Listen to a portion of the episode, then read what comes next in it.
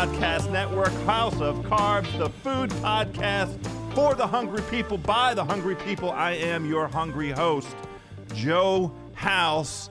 First, a quick thank you to everybody for the continued outstanding reaction, comments, input, suggestions. Please keep it coming.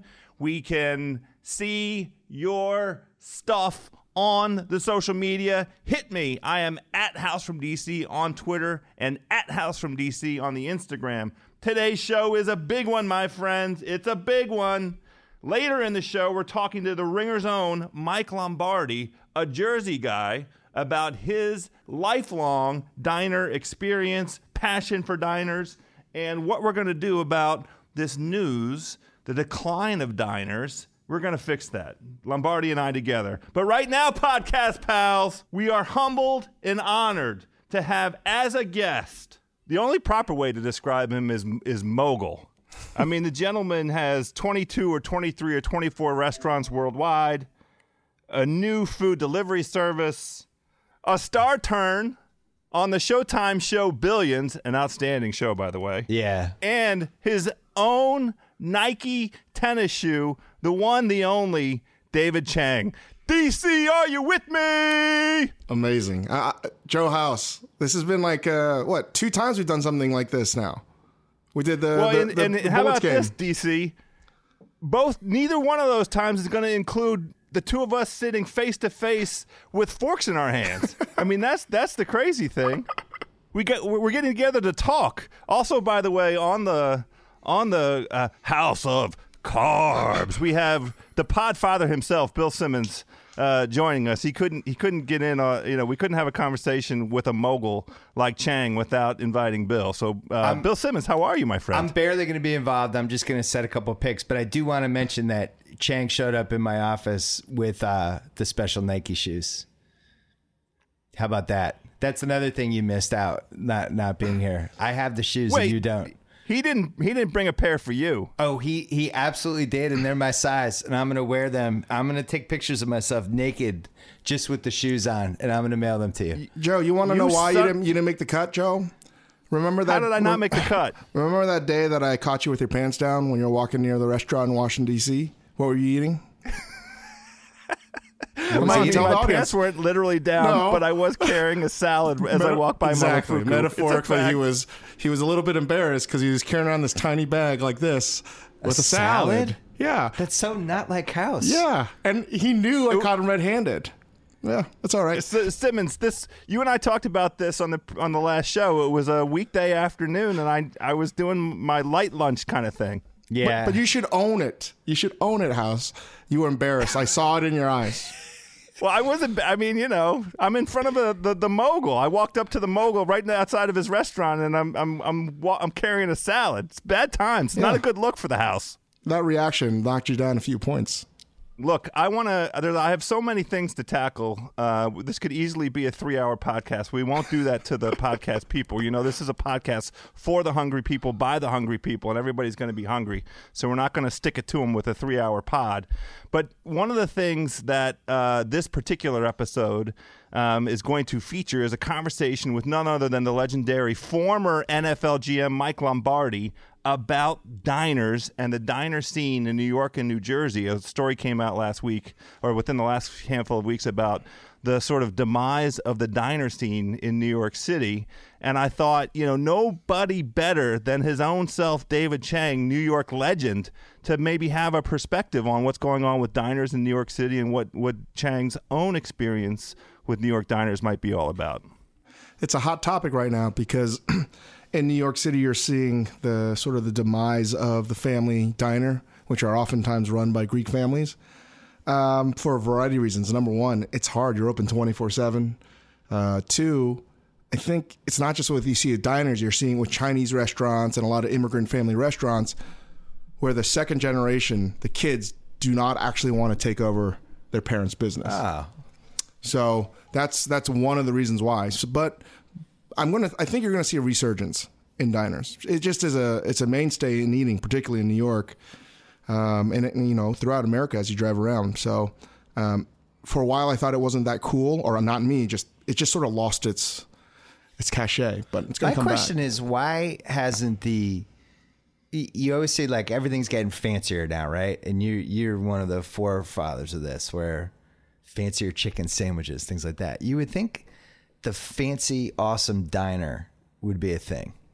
You would think that would take off. Somebody would would basically be the Chipotle of awesome, fancy chain diners. I feel like that would work, and we Well, there don't is. see It's it. called um, well, they, we they're called like Denny's or, or places like silver that. silver dollar or something. I, I can't remember. Silver Diner Yeah, in there's a, DC. There's a Silver Diner chain in, here on the East Coast. Not No, not in I, I West think Coast. that that kind of. I'm not sure that I agree with with with the Podfather on this one. Okay. Part of the charm of of the diner experience is the authenticity that comes from whatever family runs it, and a lot of why uh, the experience at a diner, at least for me growing up, um, was so compelling was because the it was a relationship kind of thing. You got to know the folks that were pre- preparing the food because it was always the same, you know, family folks, and they got to know what your order was all about. And uh, you know that that dynamic was kind of an important part to the overall experience, along with you know the terrific uh, array of, of, of food. Yeah, So- but it, so- but so- how's is that realistic anymore? I mean, you could have said the same thing about Chang's first restaurant. They probably loved having Chang come out and talk to the customers, but eventually that becomes not a great business model if he can open 24 restaurants. Well, that I think that's the point. I'm interested in hearing uh, Brother Chang's take on this. It seems like part of what is driving, um, you know, diners f- kind of falling on harder times is is the lifestyle change in how folks uh, go about their eating day. Like, you know, diners existed at a time when people would solo dine, go have breakfast, you know, solo, then go off to work. Or, or, maybe the same is true for lunch, a solo lunch, you know, for a New York business person into the diner, whatever their standard order is, and, and, and back out. And it doesn't seem like lifestyle wise, people follow that same path. What, what, what do you think, Brother Chang? I agree with you, House. Uh, the diner again. I'm I'm 40 years old this year, so I did grow up eating some diners, it, but it was something that was mostly a special occasion. And then when I moved to New York in the late 90s, uh, diners seemed to hold a place that was mid-market dining. So it wasn't fast food. It wasn't super fancy. It was a place where you get like a, a coffee meeting for, before work, uh, a place where if you wanted to actually spend a little bit more money uh, for lunch, and it was a, just a place you went after you're going out. It was a place where we were drunk. It's not so different than the the movie Diner by Barry Levinson in terms of a place that you could congregate, um, but that doesn't exist anymore. It's Yeah. mostly there's there's just a place that's empty. I'm going to go there to eat. You know, I I remember, I, we all remember our, the greatest diners we've ever been to. When House and I were in college, we used to go to this place called the Heritage in Auburn. Remember the Heritage House? You, not only do I remember it, you I'll give you credit for this. You introduced me to corned beef hash at the Heritage.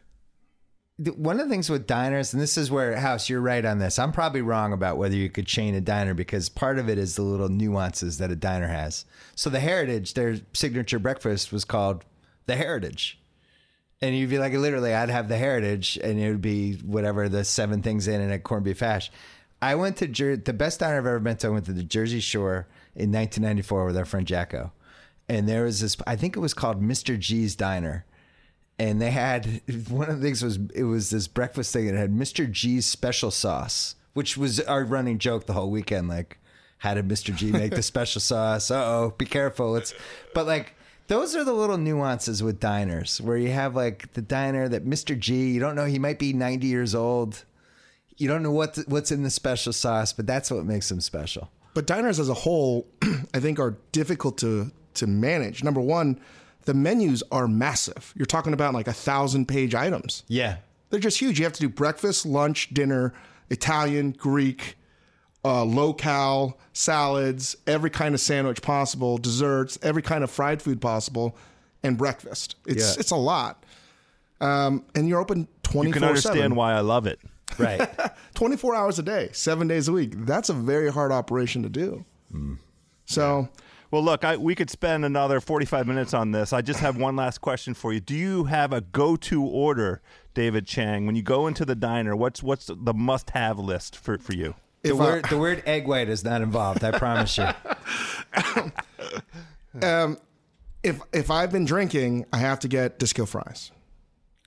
That's a that's a that's something that I'm going to gravitate towards immediately. But if it's um, if it's a, a breakfast, I'm still going to go with the order of chicken fingers and a patty melt, depending. For breakfast? Doesn't matter. Yes. I'm not a breakfast guy out at the diner. I want because We could throw an egg on the it. good thing about a diner is you can get whatever you want at any time of day. If I'm going to dine, it's usually because I've been drinking. I, I don't want to eat breakfast food. I'm not a breakfast hungover kind of guy. House, what's your go to order? Um, I know this is going to come as a surprise to you. Of course, I have a go-to order. I'm always a, a fan of a diner that features a pickle bar, and there is uh, one such uh, is- establishment here in the in, in the DC area. So I the, the pickle bar permits you you put it you sit at your table you wait for the waitress to come up you put in your order and then they, they go go please help yourself to a couple half sours which i gladly do uh, and and then I, I commence. My order is uh, a chicken matzo ball soup, a triple decker sandwich, and I prefer a roast beef, turkey, Swiss cheese, coleslaw, Russian dressing, a gravy fries as an accompaniment to that, and then of course a delicious chocolate shake. That's. And then he would also throw in, just for sport, like the fried chicken steak. just so that the wild card spe- No. special order, too. That's amazing. With amazing. that order, if I'm having the triple decker sandwich, and there's only a few places I trust, I won't get that at every single one. I won't walk into a diner first time without knowing what their sandwich story is uh, and order that. I'll, I'll I'll mix in a chicken fried steak along with a, an omelet or something like that. You can't go wrong with that combo. Two dinery things. How do you like your corned beef hash cooked? Well done. Well done. How do you feel about the corned beef hash that comes out of the can? Will you still order it? I don't feel as good about it. Right? It's a little weird. No, I like I like to know that my chef was, you know, slaving over the corned beef hash. See, I think we look at diners differently. To me, like diner, the number one thing about a diner is breakfast. Hmm. You you have to be lights out with breakfast. I don't give me those little tiny coffee cups. If I'm getting coffee, I don't want to drink it out of this little tiny 1950s cup. Give me a nice big one. I want omelets. I want fresh hash browns that maybe they even like took the skin off the hash brown first and did it a certain way. And You should go to Joe Junior's in New York next time you're there. It's a Okay. classic New York diner. And have you guys been to the Waffle House in the South? oh, of course, That that's probably the best chain diner out there, right? the biggest one of the biggest restaurants in LA is in Beverly Hills, the Nate 'n Al's Diner in downtown Beverly Hills. I've never been in that place when it wasn't completely full, and you could go in there at six thirty in the morning. You could go there at eleven thirty. You can go there at three. I mean, that's your sustainable diner business. Location combined with turning the menu over. Have Have you taken me there? No, but I did take you to. I haven't taken you there, but I have taken you to the Bill's Pancake House in Manhattan Beach. Remember that house? Well, not only do I remember that, uh, it came up in the conversation with Mike Lombardi. Oh, So bill's is getting a lot of love on this podcast oh yeah, today. yeah. House Bill Bill took me to Nate 'n Al's and he said, "Never tell House that I took you here." You No, son of a didn't. I bitch! I, knew it. He's still he's still did. mad at me because I was I talked about going to a Dodgers game with somebody other than him. yeah, that really did hurt my feelings. But I would rank it. You know, Canter's is another that that's more of a deli than a diner. But I've they been have there the with you. You've breakfast. me to Canter's. It's basically a giant diner that they pretend they're a deli, but it is it's a diner mostly with that has deli stuff. I'm gonna make a bold prediction: the, the old school diner is gonna make a comeback in the next ten years.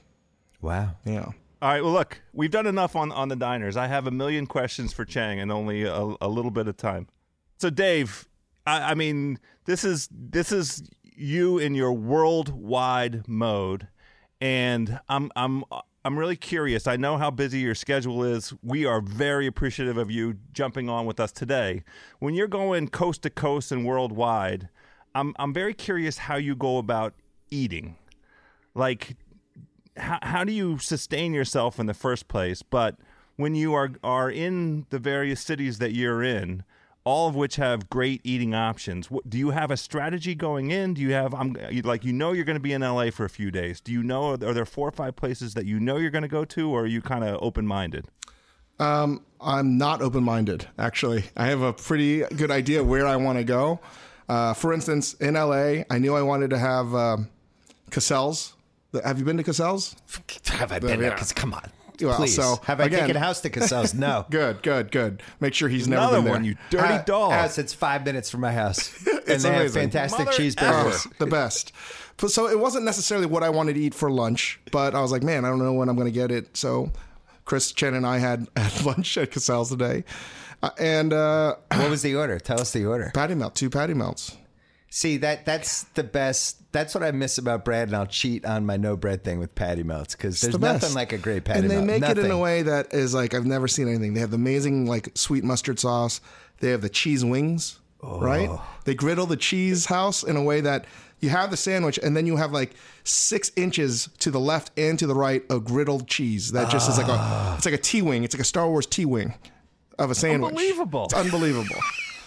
You murdered House. You can't host the podcast anymore. You really did. I want to fly. I mean, I, I threatened when we were pulling this together to fly out because I knew how jealous I was going to be. And now you're describing something that's really it's it's gutting me right now. I feel Yeah. gutted. Well, I'll take you, House.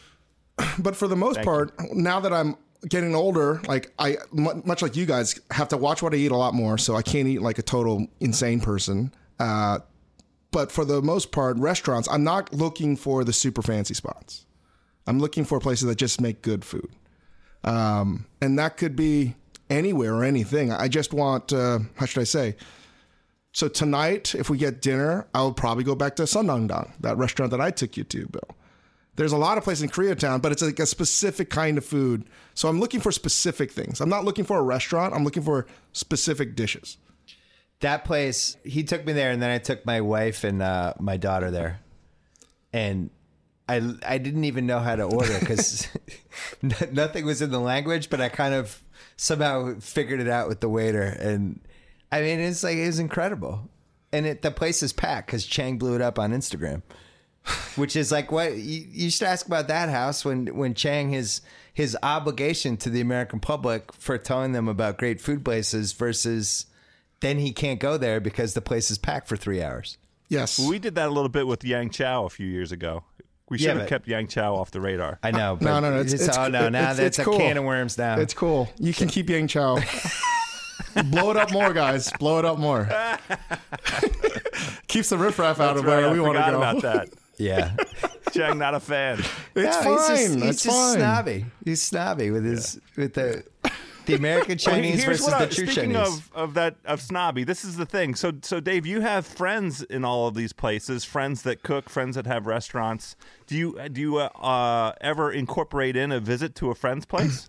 O- often so for instance i was uh i was in san francisco two weeks ago for work for one day i knew that if i went to one restaurant and ate at like um, a good restaurant like, uh, that like uh, had two michelin stars a lot of my friends in san francisco would, would know that i was there and would be very upset that i didn't contact them or hang out with them and that would lead to hey let's get drinks at a bar and then it's a, a night of blacked out i can't do that anymore Yeah. so i just don't even tell anyone I just go around the street, try to find the thing that is going to be like just a sandwich, and I'm done.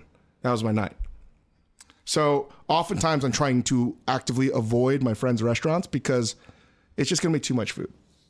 yeah, it's you're you're a hostage of your own uh, uh, network. But Your that's not always true, right? you need Like- a disguise like Michael Jackson. Or, or Ron Mexico. yeah, Ron Mexico. No, no, like, but but also time. I mean, I, I'm just sort of lazy, right? Like um, in New York, everything gets delivered, or I'll just I do a lot more cooking at home. Um, L.A. I mean, K Town right now is probably the coolest food in all of America. Hmm. So why would you eat anything but that? I don't. I ask that question all the time. So I divide LA into like really two categories. It's like white Anglo-Saxon food and then everything else. There you go, House. That's incredible. I mean, if Well, I- I want the everything else menu. Where So- do I get that? So, but I'm friends. Like for instance, I've been meaning to go to John and Vinny's. Right, that everyone loves that restaurant. Everyone also it. available on Postmates and Caviar.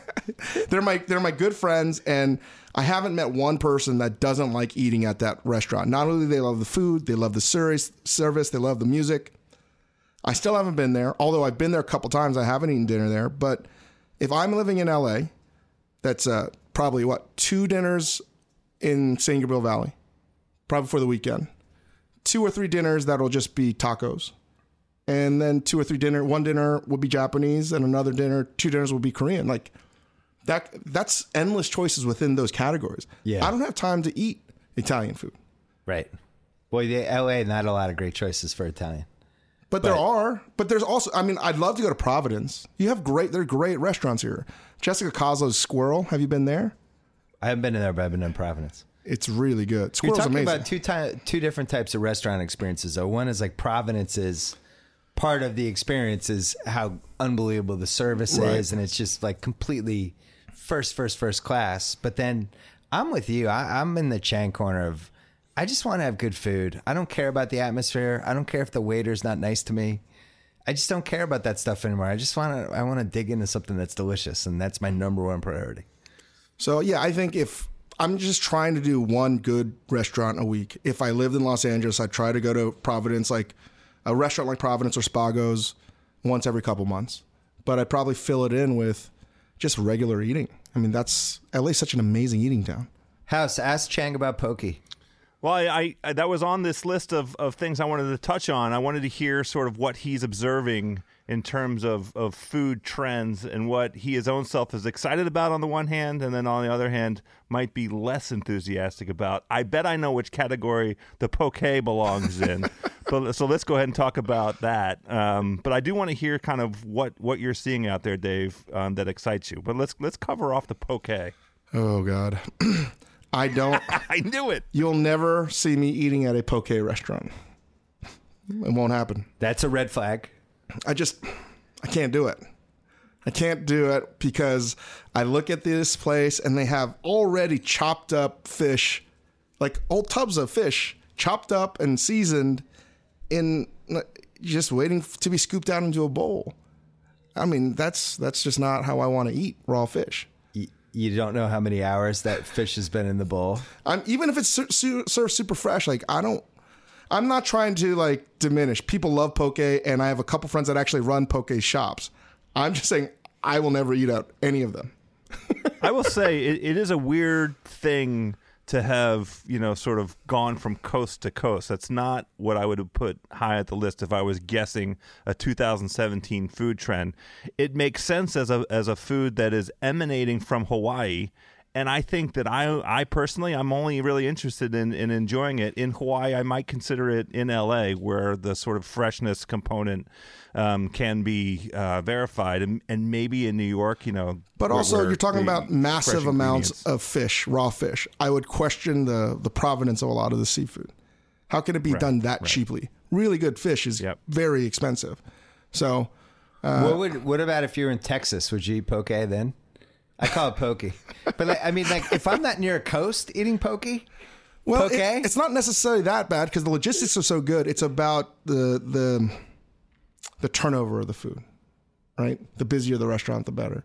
Um, but also, poke's on so many menus.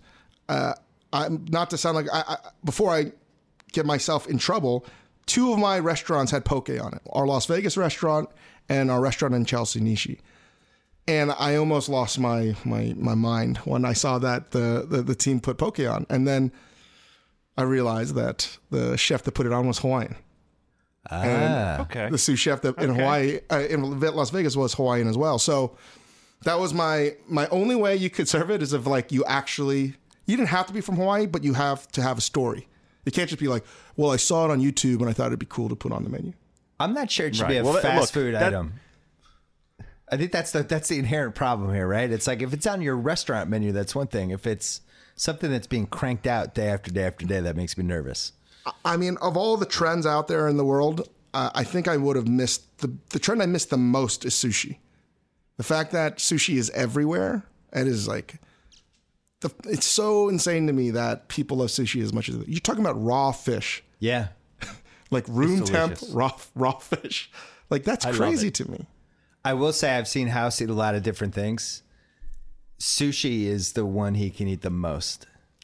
I feel like House could eat sushi until he just drops dead, like a like a, how a dog, if you left too much food on the floor, and the dog would keep eating until their stomach exploded. That's House with sushi. House, let me give you. I, I, I would try and eat so much I would die of mercury poisoning Right. during that sitting. let me uh, ha- sh- sh- House. Have you been to Tokyo? I've never been. Okay. No. Let me give you a, a, a analogy. Have you ever had fresh squeezed orange juice? Yes, I have. Amazing. It's delicious. Amazing, right? Amazing. Remember, remember growing up that the orange juice we all had was the frozen frozen stuff that Yeah. you the Minute Yes. Maid. I'm giving you the equivalent that the sushi you're eating right now is the frozen Minute Maid stuff. There's That- nothing wrong with that. That's even that. at the very best sushi houses in New York and L.A. Not all of them, but but once you've tasted fresh squeezed, I think it's hard to go back Yeah. to the frozen stuff. So you're in Tokyo. You're having the Tokyo sushi, and you could you could actually notice the the difference with the fish. I mean, What is it? What what constitutes the difference? it's it's not even a, a comparison. But it's, what's different about it? uh, everything. I mean, the rice is better, the fish is better, the person that's making it is better. Um, it's like watching your your son play basketball versus the Golden State Warriors. Wow. Yeah. Yeah, I. The only thing I feel like I can relate it to is uh, I, I had I was able to sample a little brisket down in Austin, Texas. Now we didn't make it to Franklin's, but we did have some Franklin disciples, the guys behind La Barbecue. Amazing place. Uh, yes, an amazing place. And they cut off the ends of, of one one piece of, of, of brisket and let us eat little chunks of it right away. And it was like eating beef butter. It was so good. it melted in our mouths. House, I like that you said you sampled it. You ate for like an hour and a half. You didn't sample it. You gorged on it to the point of, of Well, we then feared I for your thanked health. it. with- I thanked it with the rib bone. I gave a, a nice thank you speech to everybody with the rib bone. they have turkey. Have you had their smoked turkey at La Barbecue? Highly underrated. we had that one. So good. Yeah, we had that one, House. You just don't remember I didn't because have, you were. well, I don't remember making room for turkey. Wait, so what other? So what food trend are you bullish on? Are you excited about? Or, or something that you yourself are cooking. You know, your your places are cooking. I'm bullish on anything that's sort of experiential right now because so many dining things are the same. So this is a weird way to answer it, but any place where the service is better than any other place, or I think barbecue is going to be bigger than ever before. That's a hole in LA right now. Is the barbecue scene's ready to go up a level? It feels like. Well, I heard La- I heard La Barbecue's uh, opening up in La- L.A. What? Yeah, What? I, that's a rumor. Oh my god. Oh man. now I got to work out more. But that that's definitely going to change. I think barbecue, uh, pizza is going to be bigger than ever. It's already big. Um, more counter restaurants where it's an open kitchen, whether you're seating 40 people or just eight.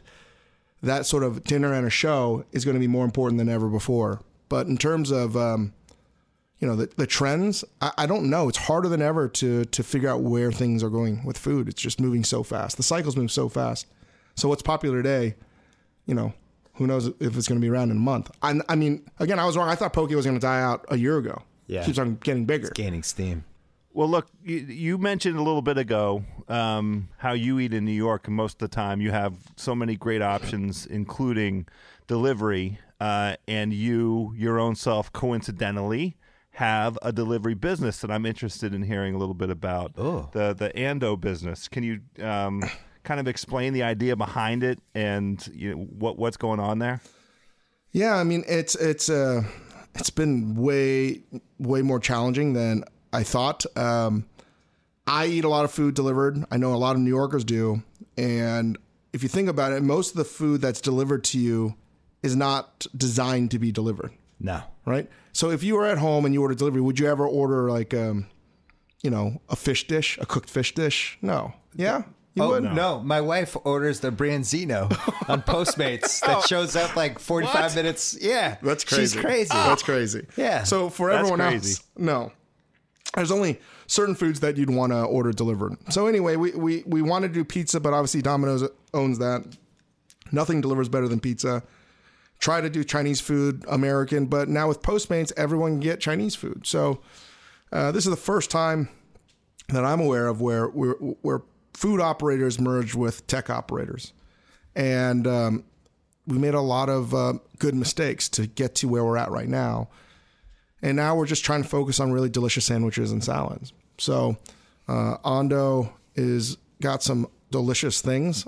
Uh, House, we're gonna have to figure out how to send you some. I think they would be very. I mean, they're they're right up your alley. I know it. Very flavorful.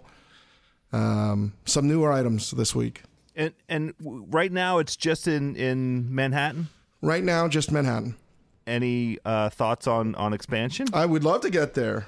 We'd love to get down to DC. we, we need we need more options down here in the DMV. Well, we- we're gonna have, we're thinking about getting some more uh, uh, Momofuku options in Washington D.C. But um, Oh, that's a great idea. Fuku, you haven't had Fuku yet. Have you had our spicy fried chicken sandwich? I know you're. passed out. I know you're a big fan of Chick Fil A. Oh, I, I'm, I'm to die for. No, you're absolutely right. I have not had fuku. I have not had fuku. I, I almost talked myself into going to a goddamn Mets game just so I could go sample the fuku because it's close to the airport. But I didn't do it. I didn't do it. We, we have to take care of you. I think you're gonna love it. Fuku's great. I mean, I'm not just saying that, but I've growing up eating Chick Fil A and then trying to figure out how we were actually gonna make a fried chicken sandwich, and then doing the comparison between ours and Chick Fil A. It's not even not even close. You know, House. Yeah, uh, it's like Tokyo versus U.S. sushi. a lot of people are going to remember this decade for maybe some of the um, the political things that have happened, and you know maybe our country taking a couple steps back. House is spinning it positively. He's going to remember it as the decade when we figured out the fried chicken sandwich. It's true. it's gone to a whole other level. Like even like the uh, Shake Shack chicken sandwich is delicious. It's good. The fried chicken one. There's so many it's different good. places to get great fried chicken sandwiches I Bet now. it's not as good as the fuku. no, the fuku is the number one. There's Have you had it, Bill? No, I just know it's number one. That's that's why I Yeah, we love know Bill it's number Simmons. one. That's why he's the Podfather. No, because I know he, is the cares. Podfather. I know he's going to care the most about making it the best, and he'll take all the other things that people did well and perfect them and merge it into one, the best version of it. Would be my guess. Also, I've seen pictures online that I may or not, may not have salivated at. It looks delicious. We're, we've been trying to figure out how to do a pop up here in LA, so we'll, we'll get here soon enough. Oh Jesus! Um, so all this talk of other other chefs moving to LA. So I don't know. There's like a record number of New York City chefs opening up in Los Angeles because Los Angeles has become sort of the the place to be, the hottest culinary capital in America. And we've been looking at LA for over ten years, and we've been lucky enough to be offered opportunities throughout all parts of LA. And I stumbled upon this piece of property uh, in East LA off of North Spring and uh, for we've been negotiating to sign a lease, and it's done. So, and I know you've been trying to get me to move out to LA. My wife's from the West Coast, so they think there's a, Chang a should be my best friend. you know we're we're, we're probably going to be moving out here, and uh, Oh no! Yeah! I mean, Chang, if you move to the West Coast, oh boy, I'm I- making might house. have to move to the I'm West making Coast. house out of this move. you know I'm, I'm definitely going to be traveling regardless anyway. But um, you know, my, you know I have to. I have it's it's not just my life anymore. I, I'm a recently married man. I gotta I gotta keep the wife happy. So Tell us about the You know, restaurant. I get it. Look, that's that's incredible news. Thank you for breaking it on House Wait. of Carbs. Wait, what's But the listen, restaurant though? I want to know what the restaurant is. What's the restaurant is. That's exactly it. What's the restaurant? we think the name's going to be called North Spring because uh, of the area, and it sounds just like nice and calming. Yeah. Um, it'll definitely be a Momofuku, but not in name. Um, and the food, how should I say? It's going to be seasonal. It's going to be stuff that we've never done before. Um, there are going to be some dishes I think you'll be very happy with. Yeah. we want it to be simple. We want people to enjoy it, obviously, and we want to be really good neighbors to what is an area that's being redeveloped. Uh, you know, we're five miles, about five miles away from Dodger Stadium. Uh, backyard is the river, two miles away, and uh, very close to Philippe's French Dip. There's all these other. I, I'm not can't even say well, now, now that I found out the other neighbors that are coming on board, but the whole development will be very, very cool and interesting. And that's that's something that I want to be part of. Is something that is on the upswing. Um, because right now, when I tell people like we're opening up there, they're like, "Why would you do it that down there?" I was like, "Because it's it's a fun challenge, right?" Well, and some and some good restaurants have gone down there. Usually, how it goes, I, I'm sure New York's like this too, but especially in LA, the restaurants go first. People start going. Couple places start popping up. All of a sudden, they're redoing a condo place there, and then all of a sudden, it becomes a hot hot place to live. And that there's a part of East LA now that has become, you know, the rate, the rents and the properties have skyrocketed, and there's this little food place now, and you're going to be a big part of it. It's a good idea. And and you know, Uh, Bill's been my real estate agent, trying to show me houses left and Yeah, right. I send him houses on Redfin. Damn it. I want to make sure he's actually going to move here, so I got to I dangle houses that he might like. really hard for me. So house, I the the the the the the, the last straw for me to actually make the decision was Bill Simmons. It's great. Well, I would say it's Daniel Snyder. Yeah, I think too. if if if the Redskins have a different owner, maybe none of this happens. Maybe you never leave. He- He's I so understand bad. that. I want to ask one more. I, we we have to talk about the Deadskins, Chang. But but uh, what are you targeting for opening up North Spring? We hope. Uh, we When? hope um, uh, this this fall, early winter. Yeah. Oh wow, that's soon.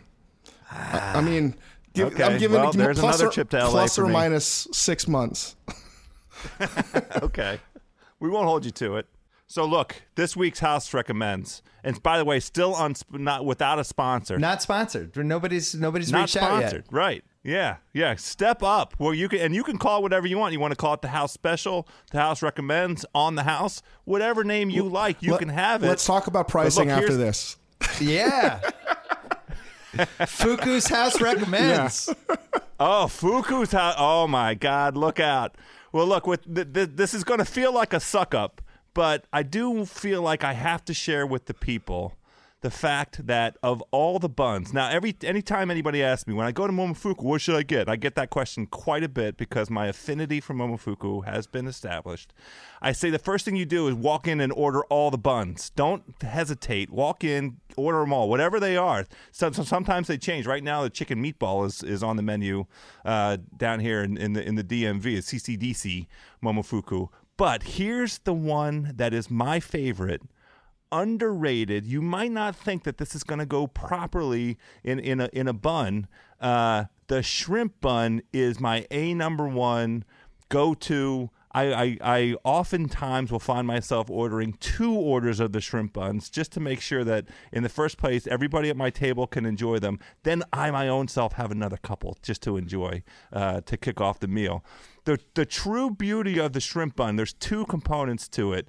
I love the texture of it. It is a wonderful i, I don't i hope you don't mind me using this word dave. It's a patty it is it is a, a, a perfectly formed patty that has been crisped to just a, a, a wonderful texture. So when you're biting into it, there's a little bit of a crunch right away. And the other part of it that makes the shrimp bun so delectable is this wonderful. I'm going to use the word aioli. I hope you don't mind. There is a, a sauce that holds it together that has just enough heat to it, and it's a wonderful accompaniment. The shrimp buns at Momofuku, you can get them at any Momofuku worldwide, any one of the 25 Momofukus across the world. The shrimp buns at Momofuku, that is what the house recommends. My God, that was the most glorious description. Incredible. Just for just for that, Joe House, I have a hack for your hack. If you want to, oh! br- if you want to bring them home, we should just call this the house special. Ask for the shrimp buns to go, but tell them assemble it, it separately. So if you ask, mm.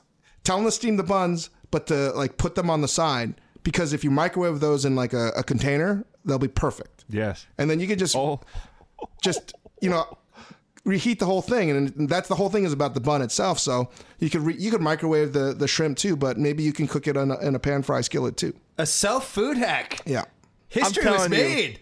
this podcast for the hungry people by the hungry people. House of Carbs, House of Carbs is bringing the goods. God bless you, Dave Chang. a, a real honor and uh i love you guys Oh, podcast pals. Big, big thanks to Chef David Chang. And also, quick shout out to the Podfather for joining us. Thank you, Bill Simmons. Incredible. We talked for so long. That was just part one. We had to stop after the unbelievable news David Chang shared about the new restaurant he's opening in Los Angeles. But we kept on going, I assure you. Look for the second part of that interview coming in the upcoming weeks this summer. You're going to enjoy it. But now we have, as promised, NFL GM extraordinaire, Ringer NFL expert, Mike Lombardi. We're talking all things diner. Let's get over to this conversation with Mike.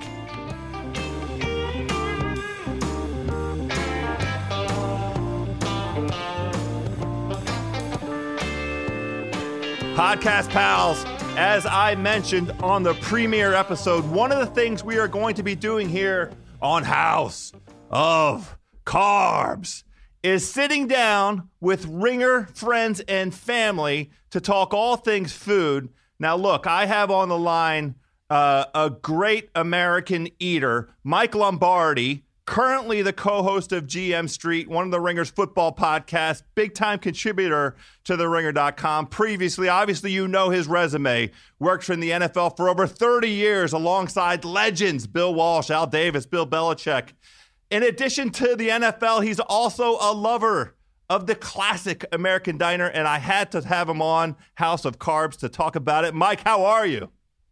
I'm good. You just could have called me a fat guy because that's what I am. You know, I, I mean, I'm a fat guy. I like it. I'm proud of it. So, you know, fat guys like to eat, and we know good food. We know where to go. We know get good it. food. Well, it's not. We're not just fat guys. We're also Italians, Mike. I mean, you're you're you're purebred. I'm I'm half Italian. This the fates uh, always had in mind that you and I were going to be together talking about East Coast Italian. Uh, there's no doubt. And the, what better place to talk about? I mean, look, the greatest place to go in Jersey, the home of where people make diners. I mean, this is the manufacturing capital of diners in the world, this great state of New Jersey. So if you grow up in Jersey and you don't like Springsteen or you don't like Bon Jovi or you don't like diners, they're going to take away your Jersey card. You're not going to be able to get a license in this state. So that's perfect. You uh, tweeted two weeks ago, maybe, a response to a story about the slow demise of the diner scene in New York City. And I recalled when I saw your tweet that you had already previously talked about the Jersey diner scene, your experiences there. You name dropped a couple, and you'd also sort of linked up the Sopranos uh, diner uh, scene, the way that the Sopranos featured diners. So I, I knew that we were going to talk. Tell, me about how you, as a as a native New Jersey uh, gentleman, came to, to, to know and love the diner scene in Jersey? You know, you know, it's it's just part of the, the the culture here. I mean, you know, the circles. There's always a diner that you know. I mean, Billy Joel in scenes from an Italian restaurant. You know, the Parkway Diner. I mean, it's just part. It's a gathering place, and like, who doesn't like to go somewhere where you can smell breakfast and bacon cooking all day? Like, really. And, and it's so much better than going to Starbucks and having a latte. You can sit in a booth and for me, like when I read books, if a novel, like I love Richard Russo because most of his novels are based on some diner, you know, Hattie's Diner and Nobody's Fool, where people are around and you get to meet different characters and you find fascinating people in these diners that, you know, they go in there, they drink the coffee, they have the pie, they they know the blue plate specials and it's just it's it's a great part of the culture in New Jersey. I mean, breakfast like in this little beach town that I grew up in in Ocean City, New Jersey. You got to go out to breakfast. You you get you know you get fresh baked goods, right? You get a really good meal. You can listen to your own music at your booth, right? So you could put in anything you want. Like, what more do you need? Like, really, what more do you need? I mean, it's perfect. And some of them have pickles to start out with, so you don't oh. have to oh. worry about like if you're starving, you don't have to worry about how long it's going to take to get your food you know, this is the perfect situation. And when I was growing up, my my dad's still a barber, 91 years old. He still cuts hair every day. He would, you know, across the street. There's a still in this town. It's called Reddy's, and Reddy's is a diner.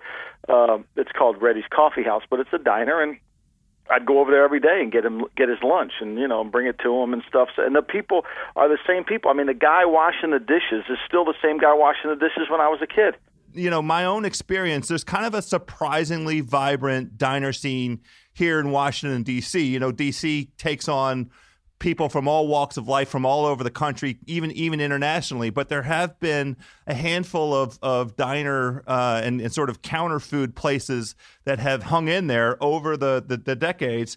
I grew up, you know, I my first introduction came by way as like as a high school kid when I was doing uh, sports. Like I I played in the summer uh, water polo, and you would finish. We had to have practice at night because that was the only time that we could um, get access to the pool. This was an outdoor situation down here in DC, and and we would leave uh, water polo practice starving at ten o'clock at night. And a whole a, a, huge crew jump in the car, drive over. We had in, in DC, you had uh, uh, or in Silver Spring, to Tastee Diner, or the American City Diner just across the line. Steak and Egg Kitchen on Wisconsin Avenue has been around for a number of years. So that was really my entry point into kind of the, the local diner scene. And then when I went to college up in Worcester, Massachusetts, that was the your true sort of New England diner experience. Right. There was a whole variety of those those options up there. Well, that that's the one thing I wanted to know. Like, okay, so you're out, you're in you're in school, you're you're at uh, you're at Holy X, you know, you get. I'm at yeah. Hofstra on Long Island, right? The king of yep. diners on Long Island. When I was going to Hofstra, right, Telly Savalas was starring in Kojak, okay, and so every Greek every Greek person, uh, every Greek immigrant that came over here typically owned diners. I'm not trying to stereotype, but whenever you walked into a diner in Long Island, there was a picture of Telly Savalas on the wall. It was like he was their poster child, right? And so you could always get, and so you're drunk and you wanted to come back, and you would go to the, you know, the Golden Egg Diner or anything close to to Hofstra. Like I, my question to you is, did you hit the Miss Wo- Worcester? That's the one, of course. Yeah, I mean that's it's legendary. Uh, and you you can't really uh, call yourself a, a, a, kid at the College of the Holy Cross and, and, have your authentic HC card until you get to the Miss Woo and sit down. Now, my thing's a BLT. Here's what I'm interested in. Uh, after all, all, all, these years of your experience, is is there a Lombardi go-to order? Oh yeah, well you know you got to get a club sandwich. Like if you, it depends if it's breakfast, I'm going pancakes. Like there's a diner in Jersey City called the Brownstone Diner that has okay. the greatest pancakes of all time. I mean, you go there, and I mean, there's a line to get in the place. It's just unbelievable. And then, like when I traveled on the road when I would college scout, I'm always looking for them. There's a place in Kenosha, Frank's Diner. They have this thing called a garbage plate, which they just throw everything on the plate. I still have a T-shirt from it. They throw everything everything in there, and you go in there, and it can't be more than 20 seats in the joint. There's a long yeah. line. So it depends on the time of day. I mean, typically it's going to be some kind of greasy food. And, and the best thing is when you're in college and you're hungover, what better place to go than a diner to kind of get some of that get some of that grease back in your body, make you feel better. That's exactly right. This is it's the only way to live. You you touched on this uh, just a second ago. I wanted to ask you. You've you've traveled this great country of ours in in your various uh, roles and, and duties uh, in connection with the NFL. Um, who has the best diners? I mean, obviously, we're going to start. We're going to take New Jersey out of it, and then maybe we should just take the East Coast out of it because you know that you know New York, New Jersey, New England, you we, fabled diner scene here on the in, from the Mid Atlantic all the way up to New England. But tell me a, a place that had kind of a surprisingly vibrant diner scene based on your travels.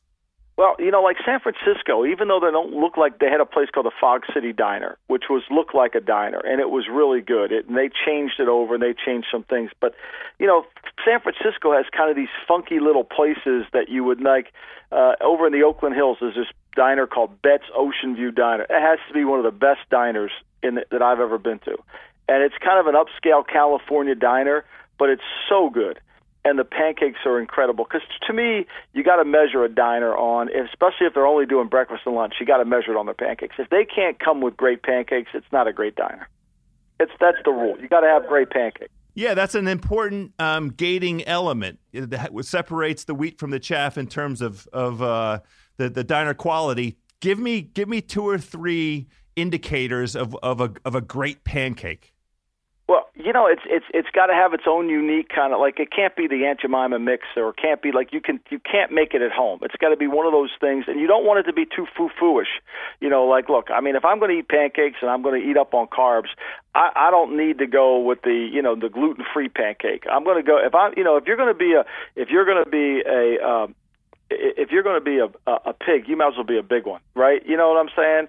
If you're going to be a well, bear, be a grizzly right? Doesn't make it doesn't make you a pig. So, you just you just enjoy a food. That makes you a food enthusiast. It makes you a lover of food. Yeah. So you know, to me, it, it, they got to be really fluffy, and they've got to be really like soft on the inside, almost to where they just cooked them enough to where they're not like t- like you can cut them with a fork and they're fluffy.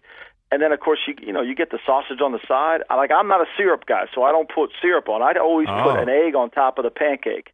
You get anything inside the pancake? Chocolate chips, banana? No, you mess with no, that stuff no. ever? I, like I don't want. Like I'm not a foo foo guy. Like I just like I'm not going it, that I got way. it. Yeah, that's right. You know? That's right. So it's to me, and and then I don't want the syrup. Like I don't want it too sweet, so I just put a, a half. I always order two eggs over easy and throw the eggs on top of the pancakes, and there it is. That's perfect.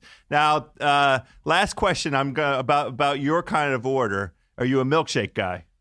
Oh, without a doubt. I mean, you don't be a fat boy without loving milkshakes. And here in the East, we have these things called black and white milkshakes. I don't know if you have them down in Washington, but that's like chocolate vanilla milkshakes here. And yeah, if you get there's some places if down you get here Hershey's try, ice cream, there's the diners here that serve Hershey's ice cream make the best milkshakes. And if you got to oh have the and the best part about being at a diner is they don't just bring you out the like you know again I'm a fat kid so I want all of it right. So they don't just bring you the glass, they bring you the stainless steel thing that they mixed it in along with the glass. So if they make too much, you're going to get it all. That's the best Well, look, part. You know, that's that's what you love the best.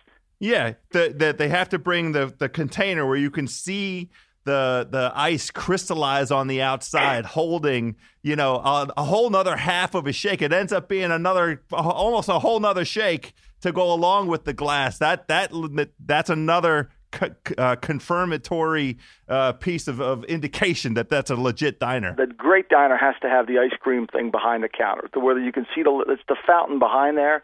That to me is a great diner. You know, they got to yes. bake their own goods. They have to have baked pot. Like you don't have to have a 50 pies. Like there's a place in LA called Apple Pan that is a diner. It's right on Pico. It's really Right. good. They make great burgers. They're not open for breakfast, so it's not really a diner, but they make their own pies. It's incredible. So that that you beat me to the punch a little bit here. I wanted to know. I don't know whether you and I are going to be sitting down eating together next on the East Coast or whether it's going to be in L.A. when we're doing some some ringer business.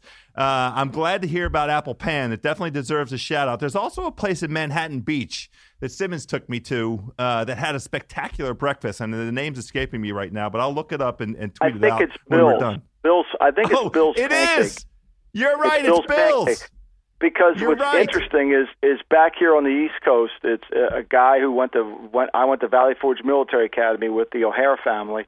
They own all these Uncle Bill pancake houses back here. They're not quite diners, but they are. And so I live right near that one in Manhattan Beach, and that's a, that's an awesome spot right there. That's it's hard to get into. And see, that's the other thing. That's another rule about diners. If you're not willing to wait in line, then it, you know you don't want to go. You know, like you don't want to go. It's the Yogi Berra thing. It, you know, it, it, it's you know, it's so busy there. It, it's so crowded, nobody goes anymore. You want to be in line. Like you want to wait because you know it's good. I can't know tell you good. how many how many hungover mornings I stood outside, you know, waiting to get in line. Jersey Shore has been been one of them. Long Beach Island has a couple places that I've I've frequented. Uh, st- sitting outside on the bench, holding my head. Please, dear God, let us in. Let us in.